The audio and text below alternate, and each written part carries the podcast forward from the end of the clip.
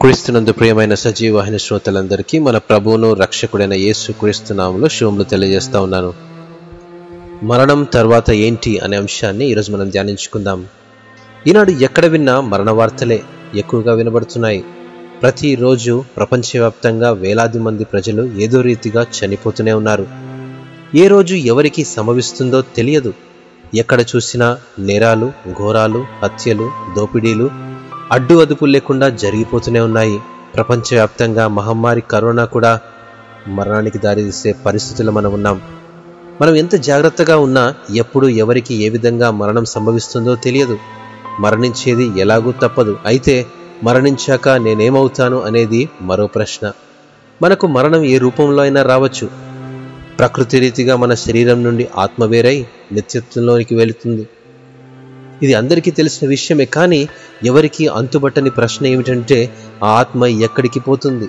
ఈ లోకంలో మన జీవితం తాత్కాలికం అశాశ్వతం. మరణం అనేది మన బ్రతుకులో ఒక భాగం. పుట్టుట గిట్టుట కొరకే అయినా మనకెందుకో గిట్టడం అంటే మహాభయం. దానికి దూరంగా పారిపోవడానికి ప్రయత్నం చేస్తాం. మనం ఎంత భయపడ్డా ఎక్కడికి పారిపోయినా మరణం మాత్రం ఏదో ఒక స్థలంలో కలుసుకుంటుంది. అప్పుడు ఈ లోకంలో మన సంబంధం తెగిపోతుంది. ఇది కఠోర సత్యం.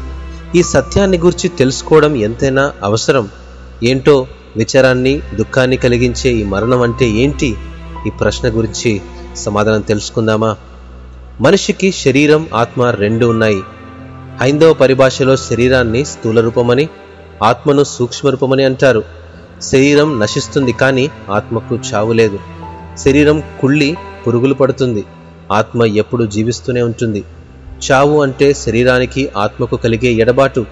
ఆత్మ శరీరాన్ని విడిచి వెళ్ళిపోవడమే మరణం. ఆ తర్వాత శరీరం ఎన్నటికీ ఉనికిలోనికి రాదు. నిత్యత్వంలో స్వర్గం నరకం రెండే రెండు స్థలాలుంటాయి. చనిపోయిన మన పూర్వీకులందరూ ఆ రెండు స్థలాల్లో ఏదో ఒక స్థలంలో ఉన్నారు. నీవు కూడా ఈ రెంటిలో ఏదో ఒక స్థలానికి వెళ్ళాల్సిందే. తప్పదు దీనిని ఎవరు మార్చలేరు. సాధారణంగా అందరూ స్వర్గానికి పోవాలనే కోరుకుంటూ ఉంటారు. స్వర్గానికి వెళ్ళాలంటే అక్కడ ఉండే దేవుడు ఎలాంటి వాడో కూడా తెలుసుకోవడం చాలా అవసరం. ఆ దేవుడు పరిశుద్ధుడు సత్యవంతుడు నమ్మకమైన ప్రేమ కరుణ క్షమాపణ గుణం మొదలైనటువంటి మహోన్నతమైన లక్షణాలు కలిగినటువంటి వాడు. మానవుడేమో స్వాభావికంగా అపవిత్రుడు అబద్ధం మోసం ధనాపేక్ష స్వార్థం అసూయ పగ ద్వేషం కామం మోహం మొదలైన ఎన్నో పాప సంబంధమైన లక్షణాలు కలిగినటువంటి వాడు. జన్మ కర్మ పాపాలకు లోనై ఉన్నదని వేదాలు కూడా చెబుతున్నాయి. ఇలాంటి మానవుడు పరిశుద్ధుడును పరమపావనుడైన ఆ దేవాది దేవుని దగ్గరకు వెళ్ళడం ఎలా సాధ్యం? మీరు ఆలోచించండి. కానీ అది సాధ్యం. ఆ దేవునికి మనకు అడ్డుగోడలా ఉన్నటువంటి ఆ యొక్క పాపాలు తొలగిపోతేనే ఆ దైవాన్ని మనం చేరుకోగలం.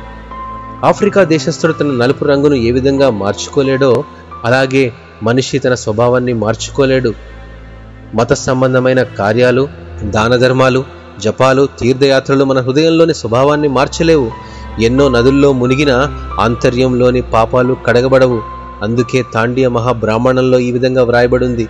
సర్వపాప పరిహారో రక్తప్రోక్షం అవశ్యకం తద్రక్తం పరమాత్మేన పుణ్యదాన బలియాగం.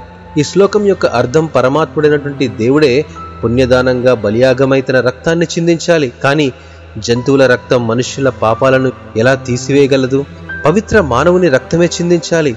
మానవులలో పవిత్రులెవరూ లేరు కదా? ఎన్నో మతాలు కలిగి ఉన్న మన భారతదేశంలో మహాపురుషులు అవతారమూర్తులు ఎందరో పుట్టారు గిట్టారు. కానీ వేదం చెప్పినట్టుగా సర్వమాంగీకరమైనటువంటి బలియాగం ద్వారా మానవాళి పాప పరిహార్థం తన స్వంత పరిశుద్ధ రక్తాన్ని చిందించిన పరిశుద్ధుడు వీరిలో ఎవరైనా ఉన్నారో లేదో ఒకసారి ఆలోచించండి. మనల్ని రక్షించడానికి తన పరిశుద్ధమైన రక్తాన్ని శరీరాన్ని ప్రాణాన్ని అర్పించిన ప్రేమమూర్తి త్యాగశీలి ఎవరో ఒకంత పరిశీలించండి. ప్రపంచ చరిత్రలో ఒకే ఒక వ్యక్తి ఆ విధంగా బలైపోయాడు.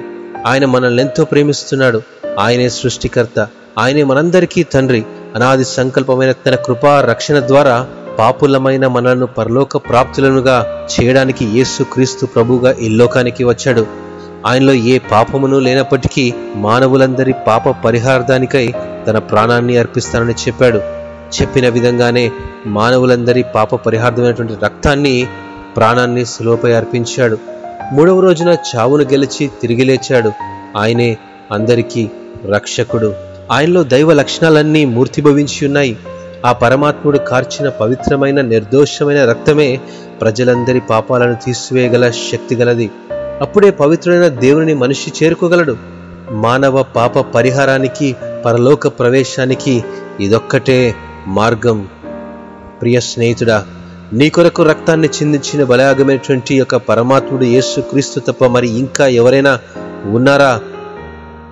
లేరని గ్రహించిన నీవు రక్షకుడైన యేసును నీవెందుకు సొంత రక్షకునిగా అంగీకరించకూడదు? ఒకసారి ఆలోచించండి. ఆయన ద్వారా ఉచితంగా ఇవ్వబడిన రక్షణను ఎందుకు పొందుకొనకూడదు? ఆలోచించండి. భయంకరమైన నిత్య నరకం నుండి తప్పించుకోండి.